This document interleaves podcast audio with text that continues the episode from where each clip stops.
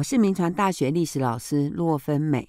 我今天在节目中要跟各位听众分享的主题是传说中的大肚王国。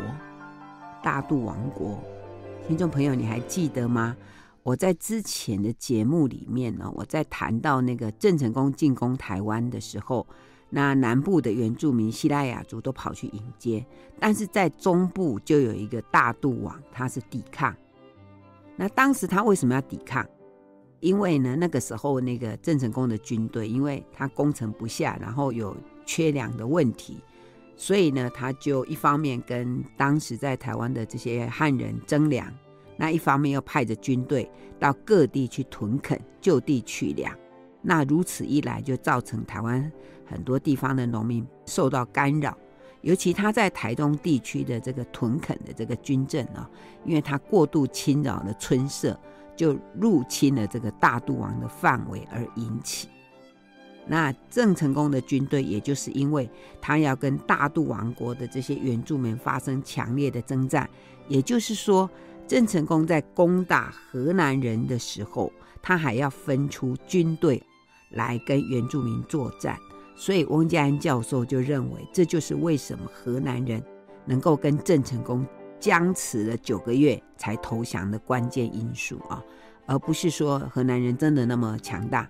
呃，也不是说这个郑成功的军队打不下河南人，而是因为有这一个原住民的反抗势力在干扰。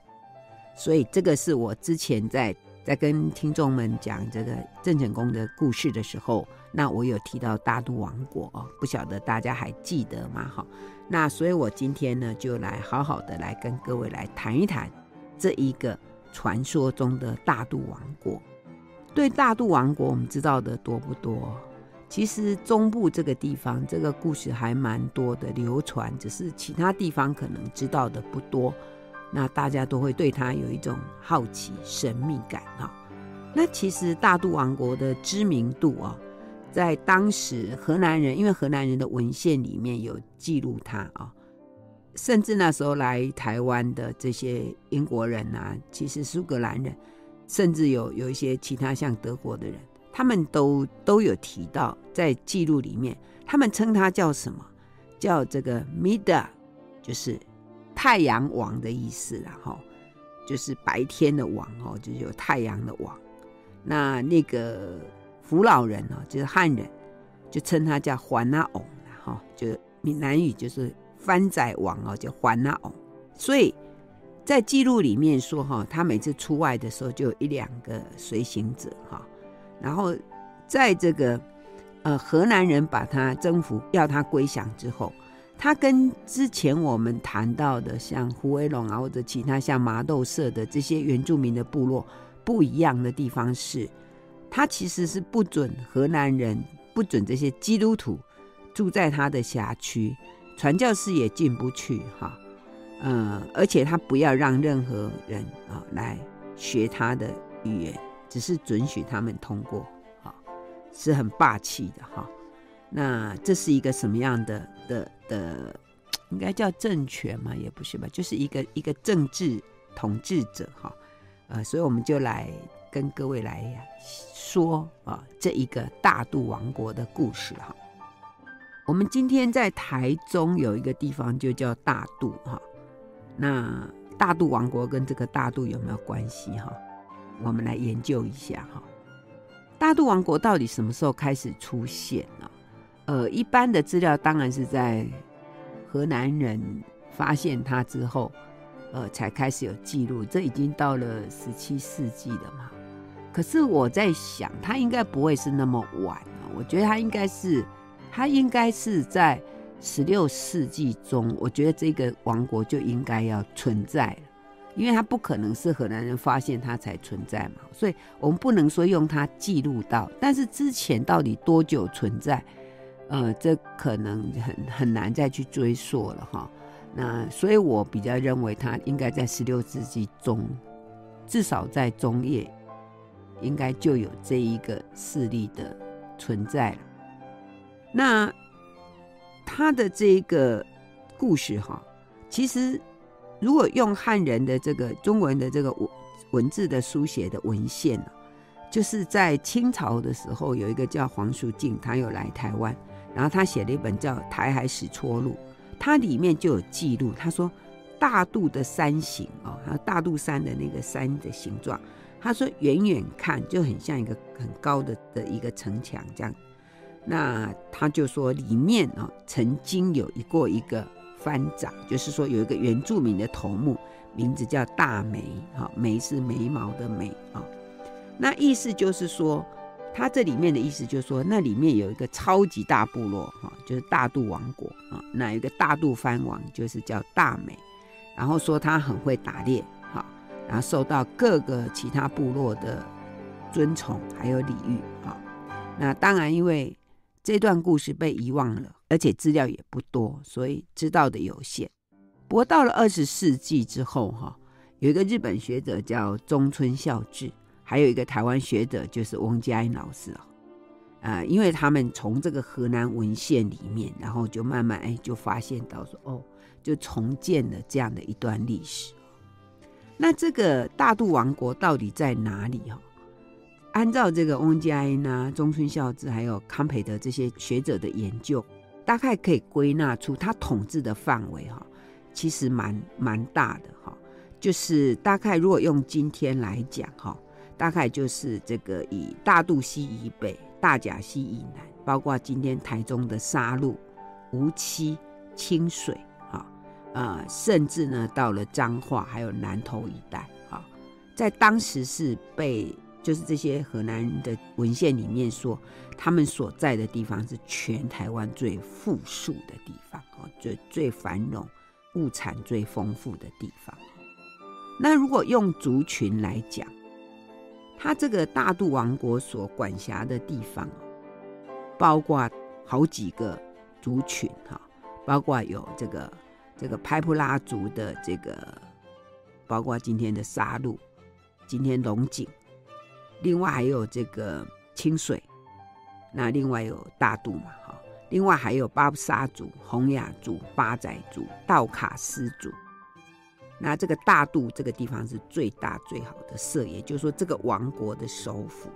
所以各位有没有发现，它不是管一个族啊，它是管很多的族，而且是一个很大的范围。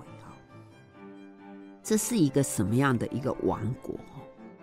呃，听众不晓得记不记得我上次在讲那个胡威龙的故事？那个胡威龙本身他没有一个比较强大的一个统治中心，没有一个王。他就是一个村社，然后那个村社里面集结呃一些人，他是一个很大的牧场，但是他没有一个很强大的一个统治中心。可是这个大肚王国有，它有一个很强大的一个统治中心啊、哦。所以它到底是一个什么样的王？然后这个王国是怎么样？为什么会有会有这个王国建立出来啊、哦？那这个大肚王的权力到底有多大？在那个时候的整个台湾。它具有怎么样的分量？当然，它后来怎么消失？哈，我就来把这个来龙去脉哈，跟各位来报告。河南人他是什么时候发现到有这个大肚王？哈，呃，时间是在一六三八年五月，这是在那个《热兰遮城日志》里面，呃，首先有记录到这一个大肚王的事情。那是什么事情？是因为那时候有两艘那个。来自中国的商船，然后在今天清水，今天清水那时候叫做牛骂，就是在那个附近失事了哈。那这个船上的船员也都被当地的这个原住民把他给就是杀光了，就杀掉。那就是有一些在这个附近做生意的一些来自中国的商人，他们就去跟河南人说，说这一个地方啊。有一个就是统治有十八个村社的一个等于是领导人，然后说十八个村社，每一个村社有三十、四十到五十家的这个房子啊，所以有这么一个网统治一个这么大的范围。那这就是在正式的这个历史文献里面第一次提到这一个区域的这个统治者，也就是大肚王的一个存在。不过这个时候，这个大肚王本身呢，他大概跟外界的接触是有跟一些汉人做生意，不过他算是一个相当算是主权独立的一个区域了。那我刚刚讲说，呃，在当时河南文献里面，因为有一些外国人哦，其他国家的人也会到当时的台湾，譬如说有一个苏格兰人叫 David Wright，他在他的记载里面，他就写说这个地方哦，这个王他统治的区域啊，而且就是他称大肚王叫做中昼之王、太阳王，就他叫的哈。那他说他所住的地方哈，是一个全台湾最漂亮。最富庶的地方，哈，那甚至呢，它里面就描述说这个地方哈如何的富庶，包括我刚提到说，他不太准许人家进出他的地方，甚至不让这些，就是后来即使河南人呃这个要他归降了，他也不让基督徒住到里面去，哈，所以这个就是当时的这个记录。当然，这个记录里面，这个王他是用一个什么方式存在？哈，呃，可能是照这个汪建安老师的研究，他是说，他们可能也是一个由女性来主宰的一个，呃，维持这个这个统治的形态，呃，有点像我们之前谈到那种，就是女巫啦，哈，就是原住民村社里面，他们都会有女巫施行那种，就是一些生命的记忆，都是由这个女巫来进行，大概。这个大肚王国里面应该也是这个样子。好，那当然这里面有个好奇的哈，叫大渡王。那那个王是一个什么样的权力哈？呃，是国王吗？是皇帝吗？或者是怎么样？为什么会叫大肚王？那谁叫他大肚王？哈？呃，因为当时我们知道台湾是一个在荷兰人来之前，台湾其实就是一个原住民的社会。那这些原住民社会，他们各个村社当然都有他们的领导人，可是这个领导人的那个称法不太一样哎。河南人不是叫每个人都叫叫他王哎，有的叫他领主啊，有的叫他头目啊什么。可是这个地方却被记录为王啊。那到底谁称他王哈？这个康培德教授他有去研究，然后他就提到，他说。荷兰文献里面哦，它是称这样，它叫华纳翁哈，它的拼音是这样，Q U A T A O N G H。然后康培德老师就说：“哎，这个 Q U A T A，如果用福佬话，就是用闽南语叫，就是华纳啊，华纳啊。然后后面那个 O N G H 啊，等于就是 O N G，就是 on on 哈，华纳翁这样子哈。”所以他说他的这个名字就是河南文献里面的这个 Juan On 哈，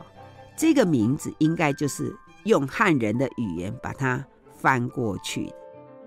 所以表示称他叫王这个称呼可能是汉人称他的哈。那因为我们之前谈那个胡惟庸的时候，我有提到说，因为其实从应该差不多明朝的时候，就很多的汉人其实会跑到台湾来这边做生意。那他们来做生意，当然就跟很多原住民的村社会接触。那他为什么会称这个地方叫华纳翁哦？就是给他王的称号，到底他权力有多大？哈，呃呃，当然汉人称人家叫王哈，呃，表示他在当地有一定的影响力或者有一个权力。就就称他叫王，然后包括就是说，其实那时候汉人称河南在台湾的长官，也是称他们叫河南王，是那这样叫，哈，啊，所以这样一个称法，哈，那所以那个王到底我们要把它放到多大，哈，呃，这个我们的可以可以斟酌。那康培特老师又提一个概念，让我们来比对一下啊，就是当时有人叫王，那有人叫领主，领导的领，主人的主，领主哈。那在河南文献里面就有的就叫领主，譬如说当时恒春半岛啊，那时候叫廊桥哈，廊桥，那他就叫廊桥领主，就没有叫廊桥王哦，就叫廊桥领主这样。那那个廊桥领主，他又统治十五个到十六个村社，而且呢，这个廊桥领主不管走到哪里哈，都有很多的随从跟从。而且他的权力是可以定他的属民生死，怎么知道呢？因为后来这个廊桥领主被荷兰人收服的时候，他们有定一个条约，说以后呃，就是廊桥，就是恒村那个地方的人的生死要由荷兰这个东印度公司来决定，你廊桥领主不可以自己决定。哎，那相对廊桥领主来讲，哦，这大肚王权力没有比他大呢。我刚不是有提一个说，那个苏格兰人那个 David Wright 在他访台访问的时候，他他有去看到这一个大肚王，他形容说，大肚王每次出门就有两三个随从在跟而已啊，他不像刚刚那个廊桥领主有十几个人在跟呢，而且他还不能对他的属民定生死哎，所以看起来那个廊桥领主比他更在当时的。的那个领导力应该更强，可是，在河南的文献里面，没有称廊桥叫廊桥王哦，只称他叫廊桥的领导人，可是称大肚王叫王，所以表示在当时的河南人的脑袋里面或者认知里面，这个大肚王的的领导力或者他的权力要更大。另外，我顺便再讲一下那个时候整个台湾。当然，除了大肚王，哈，我刚提到，另外还有廊桥领主，哈，就是恒村那里有一个一个原住民的一个很大的村社。另外，哈，你知道，在台湾的北部，就是松山机场这个地方，它有一个原住民族叫做李族，李是那个我们说里长，哈，哎，这个我们各个里面都有里长，哈。那里族，哈，就整个今天松山机场还有周围塔悠的地方。都是这个里族领导啊，里族这个族群，那他们的首长哈，哇，据这个这个荷兰人的记录里面，就说他讲话哈，哇，跟神明一样哎，非常的尊重哎。可是，在荷兰人的记录里面，只把他写统治者啊，也没有称他叫王。OK，那另外呢，还有一个卑南王哈，就是在花莲那个地方，还有一个卑南王。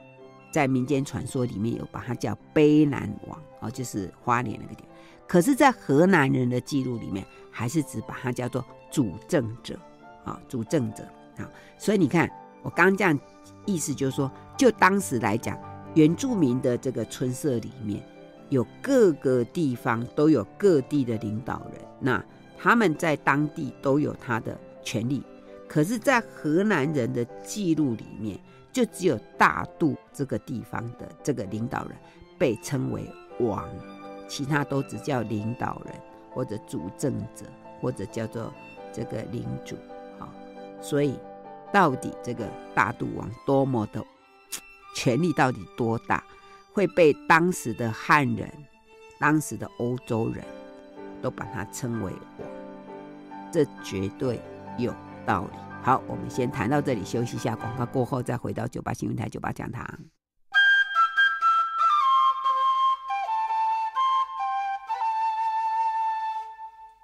欢迎回到九八新闻台九八讲堂，我是洛芬美。我今天在节目中跟各位听众分享的主题是传说中的大肚王国。大肚王国在哪里？我们知道台中有个地方叫大肚哈。那其实大肚王国所在的区域大概就在那样的一个地方。那这个大肚王国在台中那个地方，大家比较知道，可是在，在我们整体的认知里面，大概比较陌生啊、所以我今天就来跟各位听众呃来分析或者来分享一下这个大肚王国。那我前面有提到，就是说在当时哈、就是说十七、十六呃，特别在十七世纪荷兰人统治底下的台湾。那当然，这是一个原住民的社会，所以呢，台湾各地啊，因为台湾原住民并不是一个统一的嘛，哈，它是分散各地。那每个地方都有一些他自己的领导人，可是奇怪啊，就是在荷兰人的记录里面，各地的领导人或者被称领主，或者会被称在河南记录里面，然后他可能被称领主，被称统治者，被称主政者，可是只有大肚这个地方的统治者。被称为大肚王，而且呢，不只是河南人这样说他，汉人也这么说他。OK，那他何德何能被称为王？哈，那我们来研究一下这个大肚王到底有多么的王？OK，他到底当时的这个他们的统治者统治内涵到底是什么？哈，呃，据这个康贝特教授的研究哈，他说这个其实当时的这个呃原住民的这个村社里面呢，他们的领导人大概就是在这个农耕的时候哈，就在耕种的时候，他会扮演这种就是等于是祈福啊这样的一个角色哈。那另外就是他的村社里面的这些人要对王，就是他们要就是把他这个猎到的猎物啊，还有他收成的谷物要贡献给这个王。那另外呢，当然如果村社里面有发生什么纷争啊，他就要去给他仲裁，这样，也就是说，他必须对他的臣民提供一种实质的庇护的能力，他要能力保护他们。那但是呢？因为我刚刚前面讲说，我刚刚讲那些那些权利，应该每个部落都应该都差不多。可是为什么这个大肚王在那时候整个台湾的社会里面，他特别被拉着这么高哈？那康贝特老师认为，一定有些什么地理的因素哈，有助于他维系这样的一个王国哈。那这里面当然，我们就可以从地理的条件来看。呃，大肚王所在的位置哈，我们刚刚提到，就是说他所统治的那个村社，他在一六四五年的时候被荷兰人招降，所以他就归顺。那个时候有十五个村社，但是呢，在一些其他的记录里面说，他可能又统治到十七个，甚至有二十个村社哈。那这个村社，我刚刚讲，就是说被这些外国来台湾这个就是考察的当时的外国人称他们。大肚这个地方是全台湾最富庶的区域，哈，那这个区域是哪里？哈，如果我们用地理上面来看，哈，呃，它的确是一个，就是呃，不管是气候啦，哈，或者这个日照啦，甚至它的这个灌溉系统，就是水源的部分都非常的好，所以它的据说它里面的地质啊，哈，很适合生产很多的这个谷物。还有瓜果，还有蔬菜等等。那这个区域哈，诶，因为我上次介绍那个胡威龙，就是我的家乡。相对在当时河南人的记录里面，他们就去比对嘛，就说，呃，胡威龙那个地方的土地啊，比较没那么肥沃，猎物也比较少哈。所以如果你要到胡威龙那个地方哦，他们还要带很多的猎犬，因为土地太贫瘠，他们要即使要抓猎物，都要比较辛苦。可是相对来讲，要到这个大肚这个地方，哇，那个地方哦就很肥沃，到处哈什么都有产很多的东西。这样，那为什么会这样？当然，因为它所在就是这个大肚溪啊，大肚溪。那大肚溪是在全台湾来讲，它是第四条溪河哈，它是一个很重要，它是从浊水溪那边下来。那整个这个大肚平原其实是非常的肥沃的地方啊。所以，不管从这个地形、气候，甚至它的地理条件来讲，它这个地方其实一个非常富庶的地方。所以，以考古学上面的发现哦，其实早在这个地方就已经有，就是在铁器时期，呃，有一个叫番仔园文化的这个类型里面，那个刘一昌老师就提到说，这个地方就是一个农业发达的一个区域。所以大肚王国所统治的区，就是在整个台湾来讲，它是一个，呃，等于是一个非常肥沃、富庶，然后呢，不管气候等等，都是一个非常适合生产谷物的地方。所以你想看它的条件这么好，所以这样的一个王国，它当然这个是一个很难不强大的一个地方。那再者呢，因为它是一个大肚溪啊，大肚溪这样子一个延续下来。那就整个台湾的地形来讲哦，呃，我们知道台湾的地形其实，因为我们中央山脉很高嘛，然后溪流是这样下来，所以在近代哦，二十世纪开始有南北交通可以贯穿之前，这个南北交通其实很不易的。台湾是被这个溪流所切割，而且呢，台湾的溪流其实因为雨量的关系，所以有时候会有航行，但是有时候也不利航行。可是不管怎么样。呃，这个早期的居民，他们还是可以利用这个溪流，利用他们能够采用的这些交通工具，譬如说竹筏啦等等，他们还是可以这样子来往。所以这个溪流的一个条件，我们就发现到说，这个大肚王的一个所统辖的区，它就是按照这样溪流，然后就是分布在溪流两岸的这些村社，不管十五个、十七个或者二十个，他们全部都是分布在这个溪流的两岸。所以你知道吗？早期这个溪流的一个呃这个航行的一个通畅，它其实是有利去建构一个这样的一个统治区。可是话讲回来，如果要是溪流的条件，那应该这个王国应该是要在比较内陆啊。可是不对哦，它是在比较靠沿海，所以这又有另外一个条件值得来来思考，就是这个王国到底是如何去建构起来？这个就不只是台湾自己原住民所有的能耐，它必须是跟外地是有交流。那这外地的交流又是哪里来哦？呃，这个我们就要往对岸去看了哈，因为我们知道中国在历史上面。大概在明朝中叶以后啊，他因为国家的统治力弱了嘛，所以呢，这个沿海地区的的人就开始出来。虽然他实行海禁，但是呢，我们之前谈过，就是福建的海商也好，广东的海商也好，浙江的海商也好，他们都会跑到海上来，跟这些欧洲来的，甚至外地各地的这些商人，他们其实有交流的啊，都会交流。所以呢，他们这个海商会到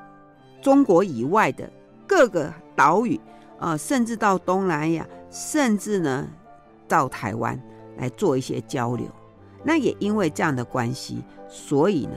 这个在台湾的这个沿岸啊，这些有溪流的地方，就很容易变成汉人海商进来的地方。所以，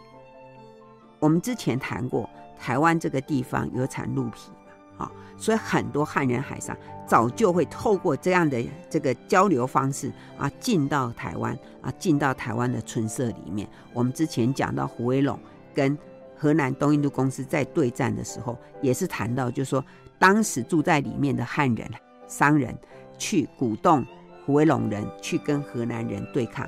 那这样的汉人其实也是进入大肚王国的一个。主要的势力，所以我刚刚讲说，为什么这个大肚王会被称为大肚王，是因为这些汉人他们所称呼出来的。所以汉人对这个大肚王国的建构，其实是有相当的影响力。好，我们先谈到这里，休息一下，马上回来。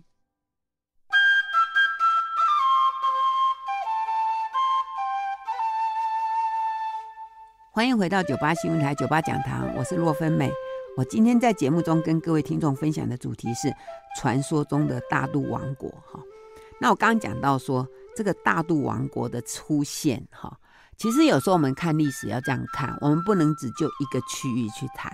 我们要把它放在全台湾甚至整个大东亚的体系去谈，我们比较能够理解或者能够去知道这样的一个势力它是怎么长出来。因为对台湾历史来讲哦。我们常常就是太过局限于每个小区块，所以我们就很难整体去思考，在那个时代，台湾在一个不管这个东亚的角色，甚至在世界的角色。那我刚刚讲说，这个大肚王国它的出现啊，或者它的重要性，它所扮演的角色，其实不仅仅是说它在大肚台湾中部大陆的这样的一个地方的一个王。甚至可以讲说，他在整个当时的台湾，呃，他其实有一个很重要的角色。什么角色你知道吗？因为我们知道荷兰人来进入台湾之后，他为了要扩张他在台湾的这个捕鹿的这个猎场哦，所以他就不断的在原住民的村舍里面去扩啊。那当然，他对台湾的这些原住民，他知道的并不是一开始就知道这么多，他只是慢慢透过征伐，或者是透过其他的一些管道，包括这些汉人商人会来告诉他说：“哎，哪个地方有什么样的那个势力，哪个地方是什么样的人。”然后他慢慢去扩张。那这个大肚王，因为他刚好在台湾的中部，哈，那你知道吗？当这个河南人他要往南往北走的时候，他他必须去。克服掉在他这个中间一步一步的这些原住民的村社。当然，河南人可以走海路，但是走海路他可以南北来去没关系。问题是，他如果要台湾内部的资源，那这些各个在地的这些原住民的势力，他就会变成他的一个很大的一个阻碍。那如果这些原住民都很快就呃就就就投降了，那可能荷兰人在台湾的统治就愉快很多。可是不行啊，可是没有啊，因为台湾的这些原住民呃势力都很大，所以他们会不断的去卡住这个荷兰人的势力的往北扩啊。所以我们之前谈过，就是说荷兰人原来在大员嘛，好在台南，后来他花了十年才把这个麻豆这边给征讨之后，那打到了麻豆之后往北。那就是胡威龙。那我们之前谈到胡威龙，一直到一六四二年才把整个胡威龙完全的打下之后，那才往北啊，往北就碰到了这个大渡啊。那你知道大渡这个地方哦，呃，它基本上如果如果没有把它征服下来，那河南人从南要往北，它就会有一个很大的一个阻碍。所以大渡王国在。这样的一个分量上面，它其实很足够，而且，但是它很霸气哦。我刚刚讲，它很霸气，它不像虎尾陇或者麻豆社，就完全被被整个归降掉啊、呃。然后呢，这个这个传教士就进去了，然后呢，这个荷兰势力就进去了。这个大肚王国，他可没有，他很坚持哦，他就说你只能，我不要你传教士进来。所以大肚王国一直存在，一直到。呃，明郑时期啊、呃，甚至一直到清朝，它都还存在。OK，好，所以这是一个很有个性的大肚王国哈。那我们继续来研究它一下哈。呃，我刚刚提到，就说当时的整个台湾哦，呃，这个大肚王国哈的存在。那当然，我刚提了它的角色。那我要再稍微的再扩充等整个台湾哈。我刚刚前面有提到说，台湾当时呃存在的有几个区哈。呃，那总体来讲。据当时的这个呃苏格兰人哈 David Wright，他来台湾做了一个呃这个旅行之后，他就记录了他跟荷兰人提到，他说整个台湾大概呃有十一个哈类似政治主权的一个范围，十一个哦，哪十一个？他说第一个就是大员，就台南以北一直到大肚溪口，他说这里有一个阿速社。那这个阿速社大概当时因为离台南很近嘛，所以大概是在东印度公司所控制的范围之内。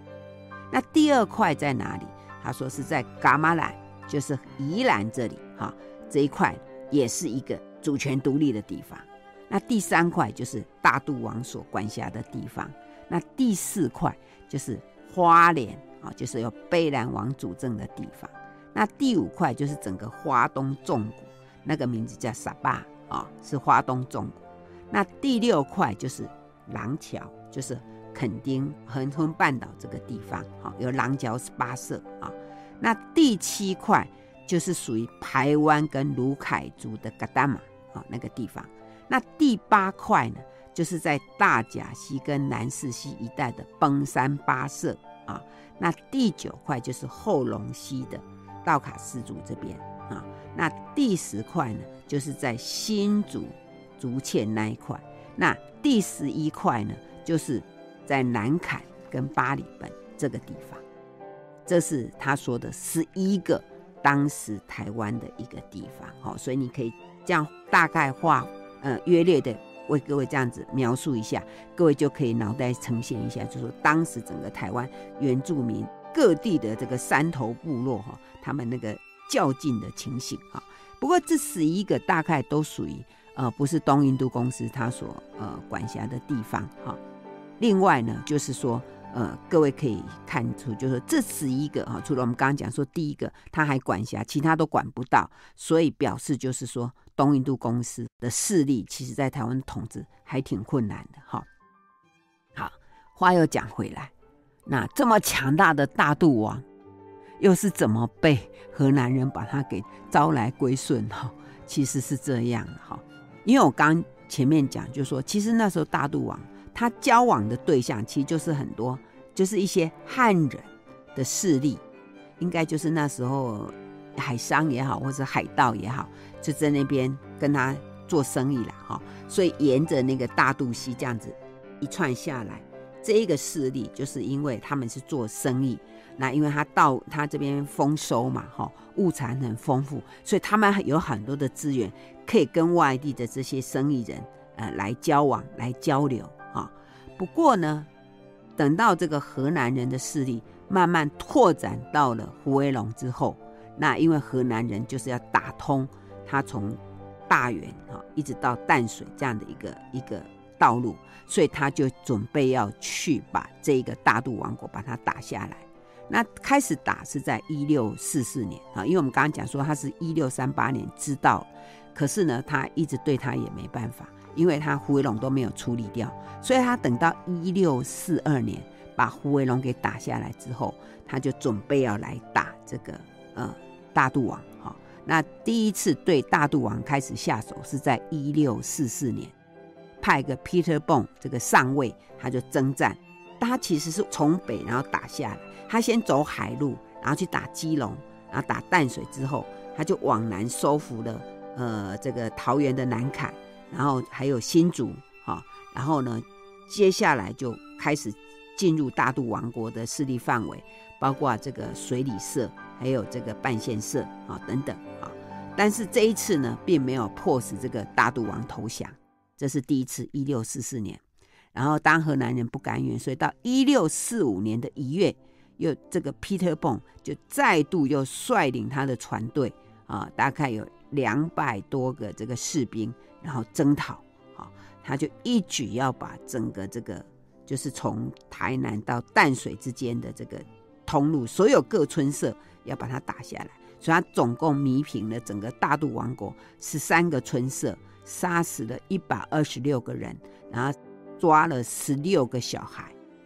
那因为这个大肚王不敌，所以后来在一个牧师的一个协调下，然后他就来臣服河南东印度公司啊。那他大肚王国所管辖的所有的村社就全部归降啊。那当时因为他们当时原住民只要一归降，他们就要参加那个地方会议嘛，哈，所以他是在那一个一六四五年的四月七号，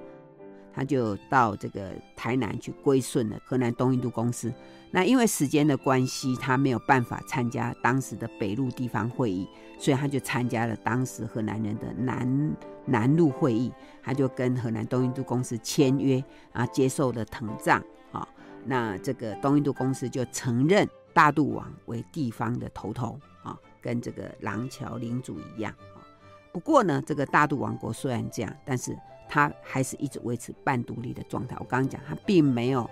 像这个胡惟龙社或者这个马窦社完全的被征服没有，他其实还是半独立的。那大肚王到底叫什么名字哈？其实，在荷兰文献里面哈，就是我刚刚讲，他就叫环那翁，环那翁这样哈。那有人就把它翻译叫柯大王哈。其实柯大王那个是翻译了，因为汉人都叫他环那嘛，环那。那徐雪姬教授在他的一个。呃，这个研究里面呢，他说他叫做甘仔峡啊，或者甘马峡哦，有给他这个名字。那另外呢，他的名字哈，在那个热兰遮城日志里面，他有这样记录哈。这个大肚王去参加这个河南地方会议的时候，就有一段记录记录这个事情。它里面就说，这个大肚王的名字叫做甘仔峡。好，甘仔峡，甘是那个甘源的甘呐，哈，就甘仔峡，峡是管辖的峡，哈，就甘拉峡这样子，哈，那其实应该就是就是汉人告诉他的环那翁这样的一个翻译出来的名字了，哈，而且他就跟他讲，里面还记录他说，哈，说他管辖了啊那个大肚那个区域，那现在荷兰东印度公司是给他腾帐。而且呢，他亲自出席。那荷兰长官还给他十八匹布，而且一再的告诫他，要他好好的维持跟荷兰东印度公司这样的一个关系啊。所以，呃，他的名字哈，在历史上有一些不同的称法，但是呢，我们大概可以，不过一般我们都称他叫大肚王哈，这样比较可以有有有一个理解。好，那至于就说这个大肚王哈。呃，他归降之后，那荷兰东印度公司要怎么来慢慢削弱他。我刚刚不是讲说他他势力很大嘛，而且他那个地方物产非常的丰盛啊，所以荷兰东印度公司对这一个大肚王哈，比对其他的这些台湾的这些原住民的那个村社，呃，说起来是比较客气哈。可能第一个他势力实在太大哈，呃，他能够管辖，他能够呼风唤雨的能力实在太强。呃，再者呢，可能就是说，呃，对河南东印度公司来讲哈，我认为有一个原因吧，就是说，因为我们知道当时河南东印度公司最想要的其实就是鹿场。那这个地方大肚王管辖的地方，基本上它比较不是像呃胡威龙或者麻豆社，它是一个鹿场，它不是那么，它是一个靠溪流，然后呃十几个村社所组成的一个比较商业性的一种呃国度，所以对河南人来讲哈，他其实如果就一个鹿鹿皮的需求来讲，可能这个地方对他而言。不是那么样的急于需要把它整个就是就是征讨的地方，因为他没有他没有在资料里面没有看出说它是一个就是让大家可以这么跑来跑去捕鹿的地方，嗯，好像不是这样哈，它是一个比较是属于商业的啊，是一个一个农业的一个地方。那再一个可能就是这个大肚王的势力实在太大，所以荷兰人对他还是保持有一一定程度的一个礼遇吧。